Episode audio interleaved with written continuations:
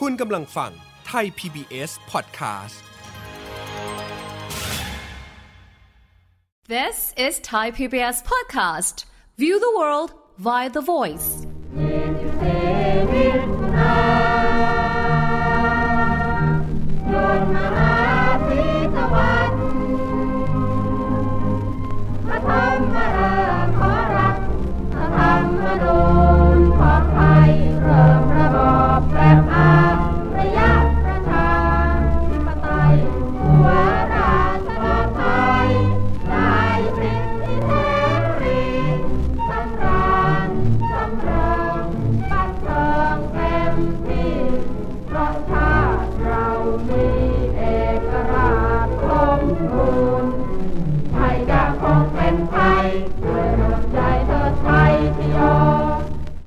เพลงวันชาติ 24 มิถุนา ประพันธ์โดยครูมนตรีตราโมดเมื่อพุทธศักราช 2483 สวัสดีครับคุณผู้ฟัง ต้อนรับเข้าสู่รายการรอยจารึกบันทึกสยาม กับผมกสิดิตอนันทนาทร ทางไทย PBS Podcast ที่จะมาฟื้นอดีตเกี่ยวกับประวัติศาสตร์ของสังคมไทย ในแง่มุมมิติต่างๆ นะครับ ทั้งทางเศรษฐกิจ การเมือง สังคม และวัฒนธรรม รอยจารึกบันทึกสยาม กับกสิดิตอนันทนาทร คุณผู้ฟังครับในอดีตนะครับวันที่ 24 มิถุนายนถือเป็นวันชาติของเรานะครับ เพราะเป็นวันที่คณะรัษฎร เปลี่ยนแปลงการปกครอง จากระบอบสมบูรณาญาสิทธิราชมาเป็นระบอบประชาธิปไตย เมื่อวันที่ 24 มิถุนายน 2475 นะครับ ผ่านมาแล้ว 90 ปีครับ ประชาธิปไตยของไทยยังลุ่มลุ่มดอนๆอยู่นะครับ แต่เราจะโทษคณะรัษฎรโดยตรงก็ไม่ถูก เพราะว่ามีการปฏิวัติรัฐประหารอีกหลายครั้งนะครับ จากคณะทหารอื่น ซึ่งไม่เกี่ยวข้องกับคณะรัษฎรโดยตรงแล้ว สำหรับเรื่องราวของคณะรัษฎรนะครับ ปัจจุบันก็เลือนหายไปจากหน้าประวัติศาสตร์เป็นจำนวนมากไปแล้วนะครับ สมาชิกหลายคนในคณะรัษฎรนะครับก็ไปไม่เป็นที่รู้จัก เราอาจจะเคยได้ยินแต่ชื่อนะครับ บางคนอาจจะไม่เคยเห็นหน้าด้วยซ้ำไป เรื่องราวต่างๆ ของคณะรัษฎรเนี่ย แม้ว่าอาจจะเป็นที่รู้จักบ้างในฐานะผู้ก่อการเปลี่ยนแปลงการปกครอง แต่เราแทบไม่รู้จักเลยนะครับว่าคณะรัษฎรเอาเข้าจริงแล้วเขาเป็นใครมาจากไหนมีใครอย่างไรบ้างนะครับ วันนี้เป็นโอกาสดีครับในวาระ 90 ปี 2475 เราจะมาสนทนากันถึงเรื่องราวของคณะรัษฎรครับ วันนี้ผมอยู่กับคุณนริศจรัสจัญญาวงศ์นะครับ ผู้ที่สนใจศึกษาประวัติศาสตร์การเมืองไทยในยุคคณะรัษฎรนะครับ คุณนริศเป็นเจ้าของหนังสืองานศพจำนวนมากนะครับ สะสมหนังสือเก่า มีแหล่งข้อมูล ที่ชวนให้หน้าทึ่งแล้วก็ตื่นตาตื่นใจอยู่เสมอครับ สวัสดีครับพี่นริศครับ สวัสดีครับกสิดิตย้อนกลับไป 90 ปีก่อนครับทำไมคณะรัษฎรต้องเสี่ยงชีวิตลงมือเปลี่ยนแปลงการปกครอง ที่มาที่ไปของคณะรัษฎรเนี่ยก็คือถ้ารับทราบกันทั่วไปเนี่ยก็จะเกิดจากนักเรียนนอกนะฮะที่ไปเรียนที่ยุโรปสำคัญที่สุดก็คือ เริ่มต้นด้วย2ขั้นแรก2ปออาจารย์ปีดีอย่างที่ทราบนะฮะอาจารย์ปีดีก็เป็นเด็กนักเรียนทุนที่ได้ไปเรียนกฎหมายนะครับเมื่อปี 2463นะฮะตอนที่ท่านอายุ 20 ปี แล้วก็ได้ไปเรียนที่ฝรั่งเศส ในระยะเวลาเดียวกันนั้นเนี่ยก็มีนักศึกษาอยู่อีกหลายท่านนะฮะที่ไปศึกษาทางรัฐศาสตร์ แล้วก็เรื่องเกี่ยวกับการทหารนะฮะโดยเฉพาะ 2 คนที่สำคัญมาก ๆ ก็คือ คุณประยูนพมรมนตรีนะฮะอดีตมหาดเล็กในหลวงรัชกาลที่6เนี่ยตอนนั้นท่านก็ไปเรียนได้ไปพบกับอาจารย์ปรีดีนะฮะอาจารย์ปรีดีก็บันทึกว่าเนี่ยท่านจำจดจำได้แม่นว่าช่วงนั้นเนี่ยท่านอยู่ในวัยเบญจเพศพอดี อายุ 25เนี่ยได้พบกับทางคุณประยูนพมรมนตรีแล้วก็ได้ชักชวนกัน เพื่อที่จะเปลี่ยนแปลงการปกครอง ในขณะที่เรียนอยู่ฝรั่งเศส คุณประยูนเนี่ยก็มีความสนิทชิดเชื้อกับแปลกขีตสังคะหรือง่ายๆ ก็คือต่อมาก็คือจอมพลปพิบูลสงครามนะฮะซึ่งจอมพลปเนี่ยก็เหมือนกับอาจารย์ปรีดีเหมือนกันคืออาจารย์ปรีดีเนี่ยได้ทุนนะฮะทางด้านกฎหมายส่วนร้อยโทแปลกพิบูลสงครามเนี่ยตอนนั้นเนี่ยท่านก็ได้ทุนนักเรียนทุนฐานปืนใหญ่ ก็ไปเรียนที่ฝรั่งเศสเหมือนกัน โดยย่อแล้วเนี่ยก็เกิดจาก3ปอก็คือปรีดีประยูนแล้วก็แปลก เป็นผู้ริเริ่มในการที่จะเปลี่ยนระบอบการปกครองของประเทศในขณะที่เขาทั้ง3เนี่ยอยู่ที่กรุงปารีสนะฮะหลังจากนั้นเนี่ยก็ชักชวนกันไปชักชวนกันมา จนสุดท้ายเนี่ยได้มีการประชุมครั้งแรกเมื่อเดือนกุมภาพันธ์ ปี 2469 ปฏิทินเก่า หรือว่าปฏิทินใหม่ก็คือ 2470 นะฮะทั้งสิ้น 7 ท่านก็จะมีการประชุมเพื่อที่จะเปลี่ยนแปลงการปกครองอย่างเป็นทางการนะครับ 7 คน นอกจาก 3 คนนี้แล้วก็จะมี หลวงทัศนัย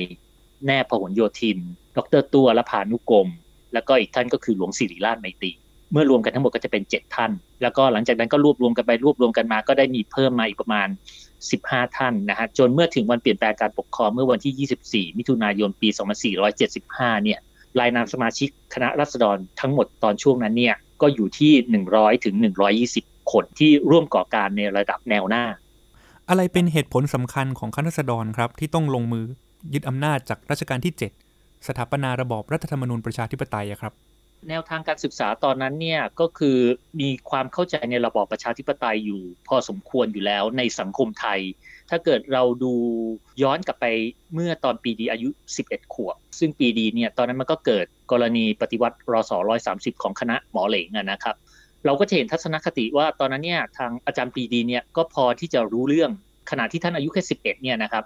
เรื่องครูที่ปลูกฝังระบอบประชาธิปไตย ที่ต่างจังหวัดตอนนั้นอาจารย์ปีดีเนี่ยยังอยู่ที่อยุธยา เป็นลูกของชาวนา แต่อาจารย์ปีดีก็เป็นลูกชาวนาที่เขาเรียกว่าก็ค่อนข้างมีฐานะพอสมควร เรียกว่าไม่ใช่ลูกชาวนาที่ยากจนสักทีเดียวนะเช่นเดียวกับจอมพลปอเนี่ยก็ถือว่าเป็นลูกชาวสวนนนทบุรี ผมว่าโดยพื้นเพแล้วเนี่ยสังคมไทยเนี่ย ตั้งแต่กรณีของรอสร้อยสามสิบก็มีการปลูกฝังชุดความคิดแบบประชาธิปไตยเนี่ยในสังคมพอสมควรแล้ว และยิ่งเมื่ออาจารย์ปีเดียเนี่ยในวัย 20 เนี่ยได้มีโอกาสได้ไปศึกษาเพิ่มเติมที่ต่างประเทศเนี่ยท่านก็เห็นความเจริญก้าวหน้าของประเทศในยุโรปที่มีโครงสร้างการปกครองแบบประชาธิปไตย ผมคิดว่าตรงนี้เป็นจุดสำคัญที่คณะบุคคลเหล่านี้เนี่ยคิดที่จะนำระบอบเหล่านี้กลับมาดำเนินการในประเทศไทย เป็นจุดน่าสนใจนะครับ ว่าไม่ใช่คณะรัษฎรเป็นนักเรียนนอกที่นำเข้าความคิดจากฝรั่งฝ่ายตะวันตก แต่ว่าเป็นความคิดซึ่งถูกปลูกฝังอยู่แล้วในสังคมไทยส่วนหนึ่งนะครับ จากความพยายามในการมีระบอบประชาธิปไตย แม้ว่ามันจะสำเร็จในปี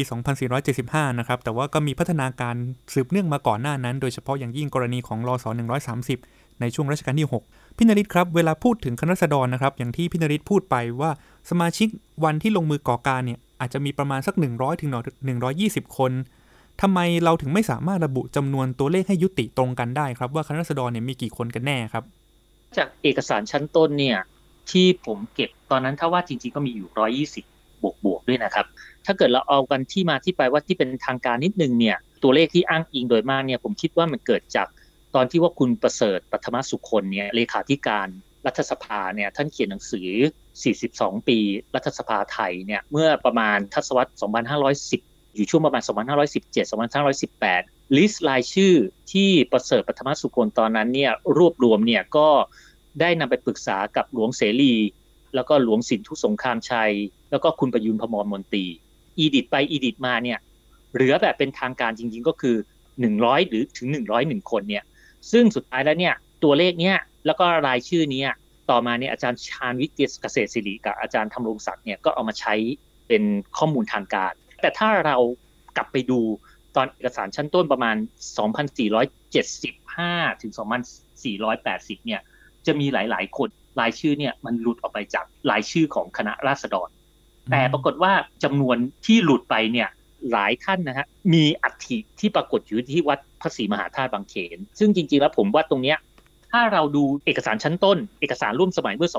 2475 เราบอกได้ว่ามีประมาณ 120 คน แต่หลังจากตัวเลขของคุณประเสริฐปัทมสุคนนะฮะตอนทำหนังสือ 42 ปีประชาธิปไตยไทยเนี่ยเมื่อประมาณปี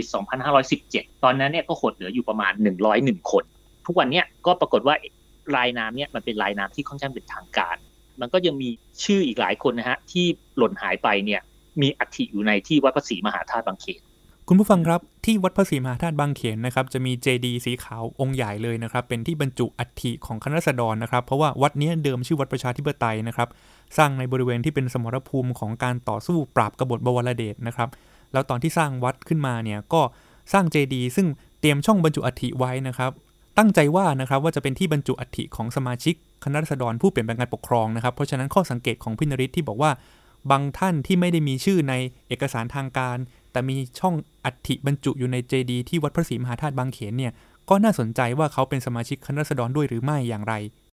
คณะรัษฎรเนี่ยตอนนั้นเนี่ยก็จะแบ่งเป็นทั้งสิ้น 3 สาย สายทหารบก สายทหารเรือ แล้วก็สายพลเรือน อย่างเช่น รายนามที่ผมรวบรวมได้ทั้งหมดแล้วก็รวมทั้งอนุสรงานศพเนี่ยผมสรุปความคร่าวๆว่านะครับอย่างทหารบกเนี่ยรายนามทางการของคุณประเสริฐปฐมสุคนเนี่ยตอนนั้นจะมีอยู่ทั้งสิ้น 34 คน ที่อยู่ในวัดพระศรีมหาธาตุบางเขนเนี่ยมีอยู่ถึง 31 คนนะฮะที่มีพูดง่ายๆมีแค่3-4คนนะที่ไม่มีอัฐิอยู่ในวัดพระศรีมหาธาตุบางเขน แล้วก็มีถึง 27 คนจาก 34นะที่มีหนังสืออนุสรณ์งานศพสายทารเรือทั้งสิ้น18 คน ก็มีถึง 12 ท่านนะฮะที่มีออัฐิอยู่ที่วัดพระศรีมหาธาตุบางเขน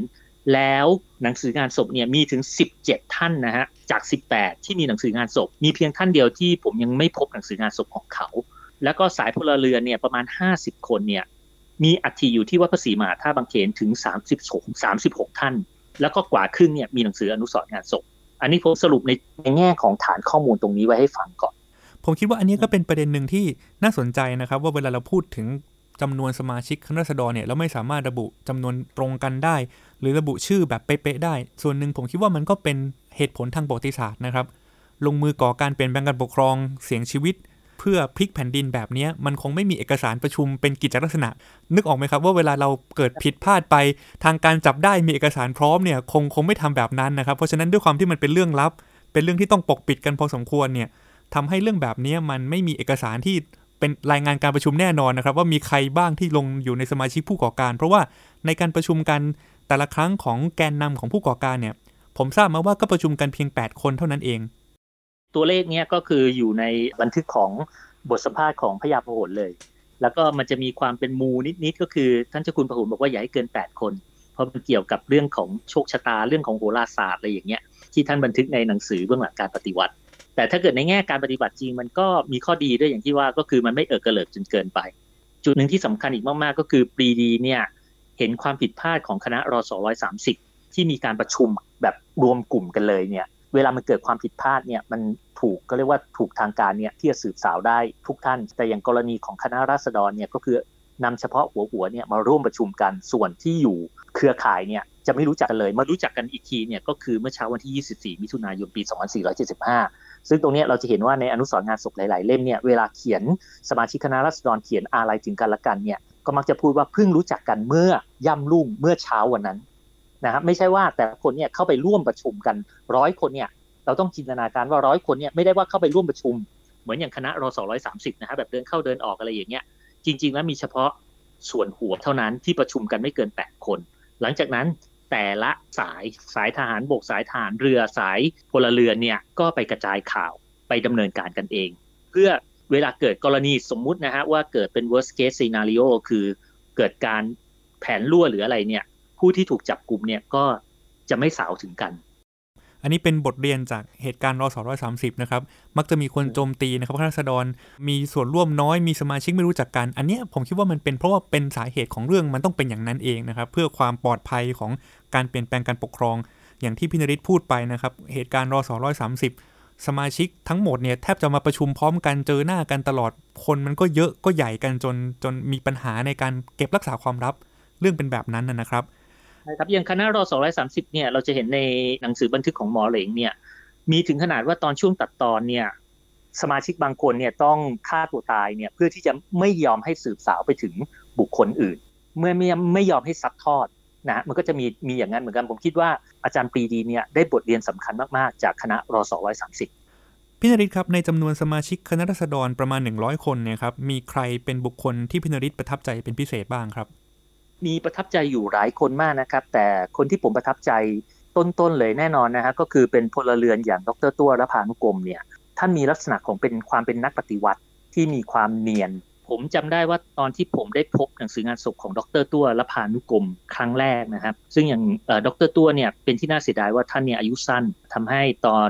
ที่ท่านเสียเนี่ยตอนนั้นไทยยังไม่ได้เข้าร่วมสงครามมหาเอเชียบูรพาด้วยซ้ำเพราะฉะนั้นหนังสืองานศพของดรตัวเนี่ยตอนนั้นเนี่ยเกิดขึ้น หลังจากญี่ปุ่นขึ้นบกเนี่ยประมาณสักหนึ่งอาทิตย์ งานชาปนกิจของท่านเนี่ยอยู่ประมาณต้นเดือนธันวาคม และทำให้ผมค้นพบว่า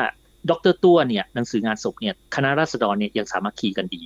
ความน่าสนใจของดรตัวเนี่ยผมชอบท่านในฐานะพลเรือนที่มีหัวก้าวหน้าทางวิทยาศาสตร์ และสิ่งที่ดรตัวทิ้งให้กับสังคมไทยที่ดีมากๆ เรื่องหนึ่งเรื่องก็คือเรื่องของโภชนาการ และเรื่องเกี่ยวเกี่ยวกับเวชภัณฑ์ ผมคิดว่าตรงนี้เนี่ยเป็นความประทับใจส่วนตัวที่ผมมีต่อดรตัวนะฮะ ในแง่วิชาความรู้ก่อน นอกเหนือจากที่ว่าท่านเป็นหนึ่งในสามด็อกเตอร์แล้วเนี่ย อันนี้คือในแง่ของความเป็นบุญของท่าน และในแง่ความเป็นบูเนี่ย เราเห็นบุคลิกหรือภาพถ่ายของดรตัวเนี่ยที่จะเป็นชายอ่านหนังสือ แล้วก็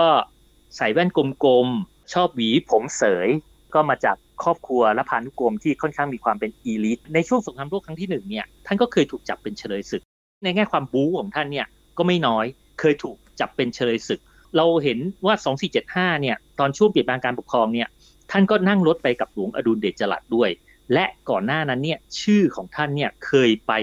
โผล่อยู่ในมือของกรมพระนครสวรรค์ว่า มีแนวโน้มว่าจะเป็นกบฏ และตอนนั้นเนี่ยกรมพระนครสวรรค์เนี่ยต้องไปเรียกน้องสาว ซึ่งตอนนั้นเนี่ยก็คือเป็นภริยาของออพระยามาร น้องสาวก็บอกว่า เอ๊ะ อย่างดรตัวเนี่ยไม่น่าจะกอบการอะไรที่แบบใหญ่โตได้หรอก เพราะวันๆเนี่ย หลังจากเรียนกลับมานอกเนี่ยวันๆก็เที่ยวเล่นนะเพราะฉะนั้นเนี่ยเราก็จะเห็นความเป็นนักปฏิวัติในตัวของดรตัวที่ถ้าเกิดเราพูดเป็นภาษาปัจจุบันก็คือมีความเนียน ก็คือหลังจากที่กลับมาแล้วนี้เนี่ยมีลักษณะการพรางตนใช้ชีวิตที่คนไม่สามารถอ่านออกว่าคนเนี้ยคือนักปฏิวัติ แล้วถ้าเกิดเรากลับไปอ่านหนังสืองานศพของท่านกรณีของการประชุมครั้งหนึ่งเนี่ย คุณดิเลกชัยนาเคยพูดถึงดรตัวว่า ในขณะที่ยังไม่รู้ว่าจะตัดสินใจกันยังไง ว่าจะกันยังไงกันแน่เนี่ยดรตัวเป็นคนพูดคำหนึ่งที่สำคัญมากๆก็คือ do it now or never ก็คือจะทำตอนนี้ หรือพวกเราจะไม่ทำกันเลย ซึ่งเพราะฉะนั้นเนี่ยลักษณะบุคลิกของดรตัวเนี่ยสำหรับผมเนี่ยมันมีความพิเศษอันนึง คือเขาเป็นนักปฏิวัติที่มีความเป็นบู๊และบุญที่เราไม่สามารถอ่านเขาออก แต่หลังจากเปลี่ยนแปลงการปกครองแล้วเนี่ยเขานำพาสิ่งใหม่ ๆ มาสู่สังคมไทยนะฮะอย่างเช่น ความก้าวหน้าทางวิทยาศาสตร์ เรื่องของโภชนาการ เรื่องของเภสัชนะฮะเรื่องของการใช้ยาเรื่องของอะไรเงี้ยนะฮะแล้วก็พยายามที่จะลบล้างสิ่งที่เชื่อความเชื่อผิดๆในสังคมไทย อย่างเช่น ผมอ่านหนังสือตอนที่ท่านร่วมกับคุณหมอยง ชุติมาซึ่งสองท่านเนี้ยดรตัวกับดรยงเนี่ยก็ร่วมเกี่ยวกับโภชนาการเนี่ย ที่ผมประทับใจมากๆก็คืออย่างเช่น ท่านเห็นว่านี่เอ๊ะทำไมคนไทยยังกินน้ำพริกอย่างเงี้ยใช่ไหมพวกนิวทริชั่นเนี่ยในการที่จะหล่อเลี้ยงร่างกายเนี่ยท่านรู้สึกว่ามันน้อยมันไม่เพียงพอ หรือแม้แต่เรื่องของการทำปศุสัตว์เนี่ยท่านก็บอกว่าคนไทยเนี่ยเนื่องจากกลัวบาปเรื่องของศีลข้อหนึ่งเลยไม่อยากทำปศุสัตว์กันเนี่ยเลยทำให้ธุรกิจเรื่องของอุตสาหกรรมการเลี้ยงสัตว์เนี่ยตกไปอยู่ของมือของคนต่างประเทศนะเพราะฉะนั้นวิชั่นต่าง ทัศนคติของดรตัวเนี่ยผมคิดว่ามันมีความพิเศษ นอกจากเป็นนักปฏิวัติแล้วเนี่ยหลังจากปฏิวัติสำเร็จท่านมีลักษณะของความเป็นนักบริหารหัวก้าวหน้า อันนี้เป็นหนึ่งในคณะราษฎรที่ผมมีความประทับใจส่วนตัวค่อนข้างมาก แต่เป็นที่น่าเสียดายว่าท่านเนี่ยคนที่รู้จักกันค่อนข้างน้อย พูดถึงล่าสุดนิดนึงก็แล้วกันอย่างอย่างผมทำคลิปเรื่องคณะราษฎรกับอาจารย์สุรัตน์เนี่ยผมยังรู้สึกว่ายอดวิวของดรตัวเนี่ยต่ำสุดเลยนะฮะแต่เป็นหนึ่งในคนที่ผมประทับใจมากที่สุด น่าเสียดายนะครับ คนปัจจุบันที่รู้จักดร.ตั้วเนี่ย ผมคิดว่ามันย้อนแย้งดีนะครับ คนปัจจุบันที่จะรู้จักดร.ตั้วก็คงเป็นคนที่ไปขอหวยนะครับ ที่อนุสาวรีย์ดร.ตั้ว ซึ่งผมไม่รู้ว่าใครเป็นคนไปเริ่มริเริ่มนะครับ บอกว่าอนุสาวรีย์ดร.ตั้วเนี่ยให้หวยแม่นนะครับ คนก็ไปเห็นดร.ตั้วเป็นคนสำคัญในการให้หวยไปซะอย่างนั้นใช่ครับท่านแทบจะเรียกว่าเป็นบิดาแห่งวิทยาศาสตร์แห่งยุค 2475 แล้ววันหนึ่งปรากฏว่าท่านกลับเป็นคนที่ให้หวยแม่นที่สุดของคณะราษฎร พี่นริศครับแล้วหัวหน้าคณะราษฎรอย่างพญาพลพลพยุหเสนาเนี่ยครับมาเป็นหัวหน้าคณะราษฎรได้ยังไงครับทำไมถึงมาเป็นพี่ใหญ่ ผมก็คิดว่าน่าจะเป็นเรื่องของเอาทางอาวุโส ทางด้านบรรดาศักดิ์ของท่านก็ก็มากกว่ามากกว่าใครทั้งหมดนะคือพญาพหลเนี่ยจริง ๆ ท่านก็เป็นนักเรียนเยอรมัน นักเรียนทหารเยอรมัน แล้วก็หลังจากกลับมาแล้วเนี่ยจริง ๆ แล้วท่านก็มี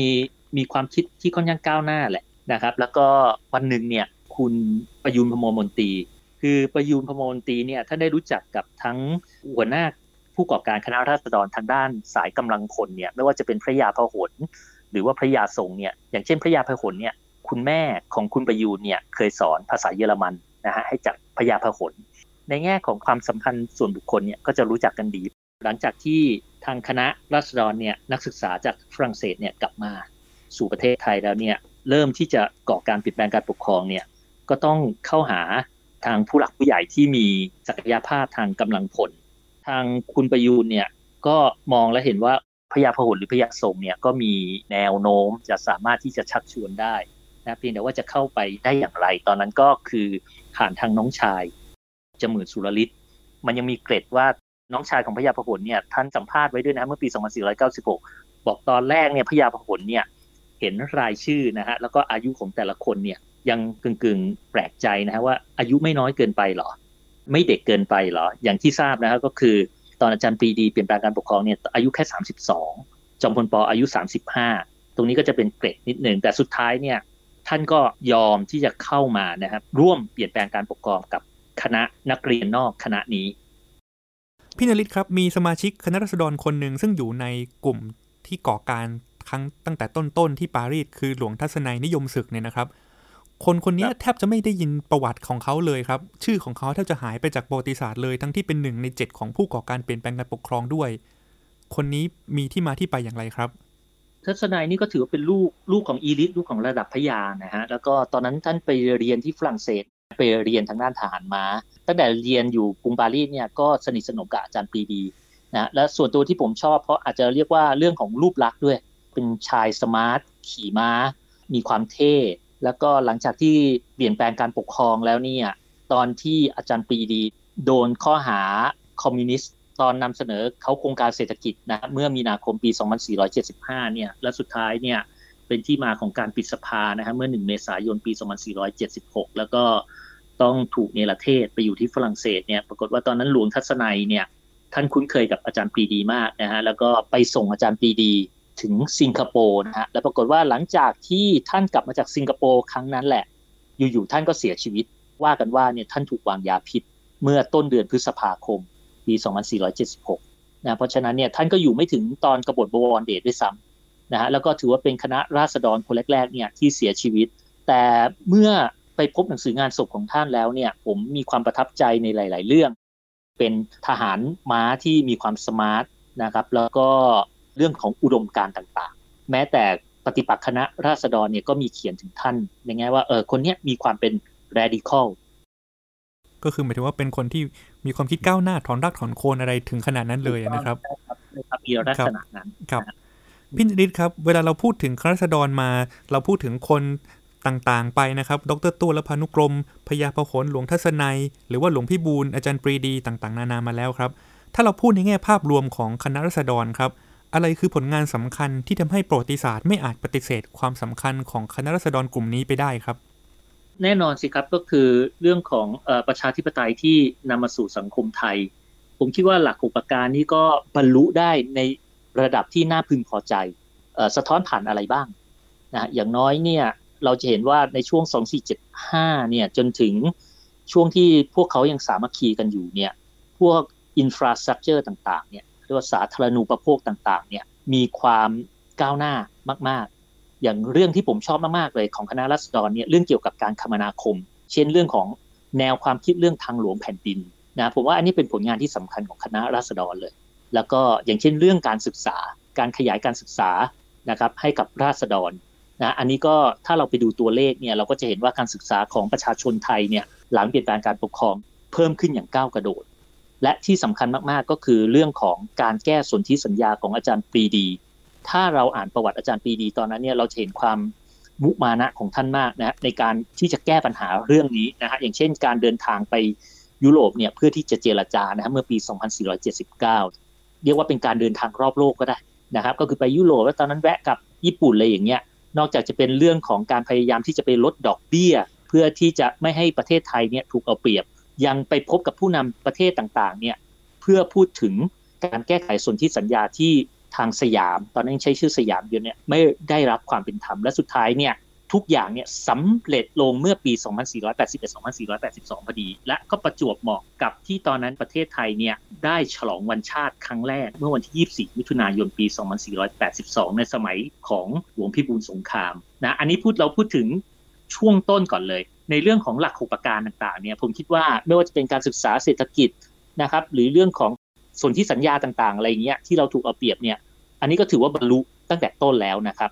แล้วที่มาสำคัญมากๆก็คือสามารถนำพาประเทศเนี่ยผ่านช่วงวิกฤตของสงครามมหาเอเชียบูรพาเนี่ยไม่ว่าเราจะมองว่าช่วงนั้นเนี่ยจอมพลป.เป็นฟาสซิสต์หรืออาจารย์ปรีดีมีความเป็น socialist ยังไงเนี่ยแต่สุดท้ายแล้วเนี่ยผลลัพธ์หลัง สงครามมหาเอเชียบูรพาเราก็ถือว่าประเทศไทยเนี่ยเราอยู่ในจุดที่ค่อนข้างมีเสถียรภาพพอสมควร แล้วก็เราไม่ตกเป็นฝ่ายแพ้สงคราม อันนี้ก็เป็นอีกเรื่องหนึ่งที่ผมว่าเป็นคุณูปการที่สำคัญมากๆ จนถึงเมื่ออาจารย์ปรีดีเนี่ยได้ขึ้นมาเป็นนายกรัฐมนตรีเนี่ยสามารถที่จะบรรลุวัตถุประสงค์ในการที่จะสร้างรัฐธรรมนูญที่มีความเป็นประชาธิปไตยมากที่สุด ก็คือรัฐธรรมนูญปี 2489 ผมว่านั่นนะก็ถือว่าเป็นจุดสูงสุด อันนึงในการแสดงถึงความจริงใจของคณะราษฎรนะฮะที่มีต่อการปกครองของประเทศ อันนี้เราพูดถึง 2475ถึง2490 น่าสนใจครับคณะรัษฎรนอกจากการสถาปนารัฐธรรมนูญประชาธิปไตยขึ้นมาในสังคมไทยแล้ว ยังทำอย่างอื่นอีกหลายด้านนะครับ ตามหลังโครงการของคณะรัษฎรที่ได้ประกาศไว้นะครับ ทางด้านเอกราช ความปลอดภัย เศรษฐกิจ ความเสมอภาคนะครับ เรื่องเสรีภาพ และก็เรื่องการศึกษาอย่างที่พินริตได้พูดถึงไปนะครับ พินริตครับจากวันนั้นถึงวันนี้ครับ ปัจจุบันนะครับมีกลุ่มผู้ชุมนุมที่ใช้ชื่อตัวเองว่าคณะรัษฎรเหมือนกันเนี่ยครับพี่นริศมองเรื่องนี้ยังไงครับ การเคลื่อนไหวทางการเมืองในปัจจุบัน ที่พยายามจะยึดโยงกับคณะรัษฎรในอดีตเมื่อ 2475 ครับ ผมมองว่าการยึดโยงก็เป็นเหมือนกับกึ่งกึ่งการใช้ชื่อเป็นในเชิงสัญญลักษณ์อะไรซะมากกว่านะฮะหลักๆแล้วเนี่ยผมคิดว่ามันจะดีมากๆ ถ้าคนเนี่ยกลับไปสนใจเรื่องของคณะราษฎรตอน 2475 ในเชิงของโครงสร้างชุดความคิดของคณะบุคคลเหล่านี้ในการเปลี่ยนแปลงการปกครอง มันเป็นเหมือนกับเวิร์กช็อปอันหนึ่งอะเป็นประวัติศาสตร์ที่ลองผิดลองถูกกันมาหมดแล้ว ยิ่งโดยเฉพาะตอนช่วง 2475 ถึงการสิ้นหมดสิ้นอำนาจของอาจารย์ปรีดี 2490 เนี่ยเราจะเห็นทุกองคาพยพของสังคมเนี่ยเป็นบทเรียนขนาดใหญ่ เรื่องเกี่ยวกับประชาธิปไตย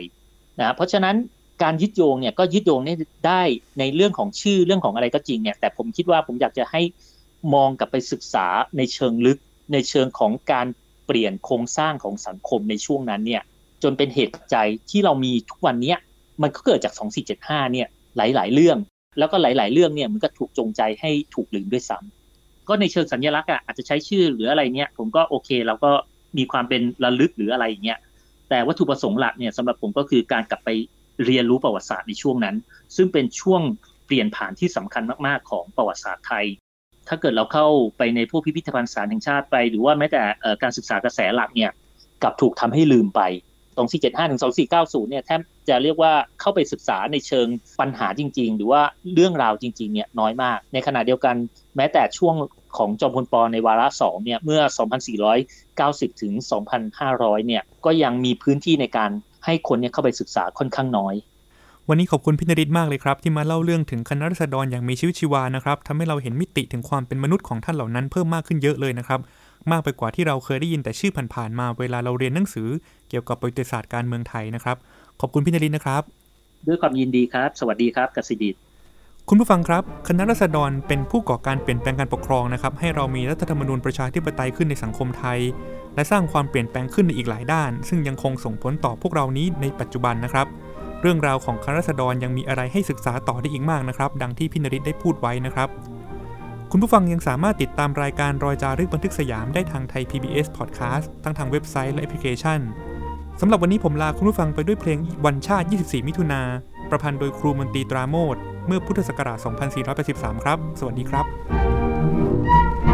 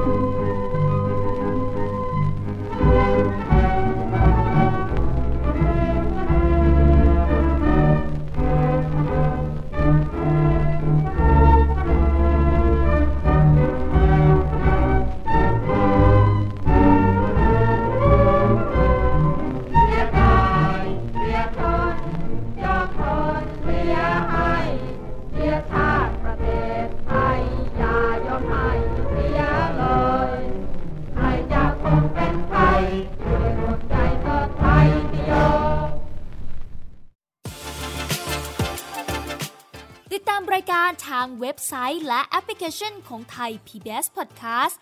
Spotify SoundCloud Google Podcast Apple Podcast และ YouTube Channel ไทย PBS Podcast Thai PBS Podcast. View the world via the voice.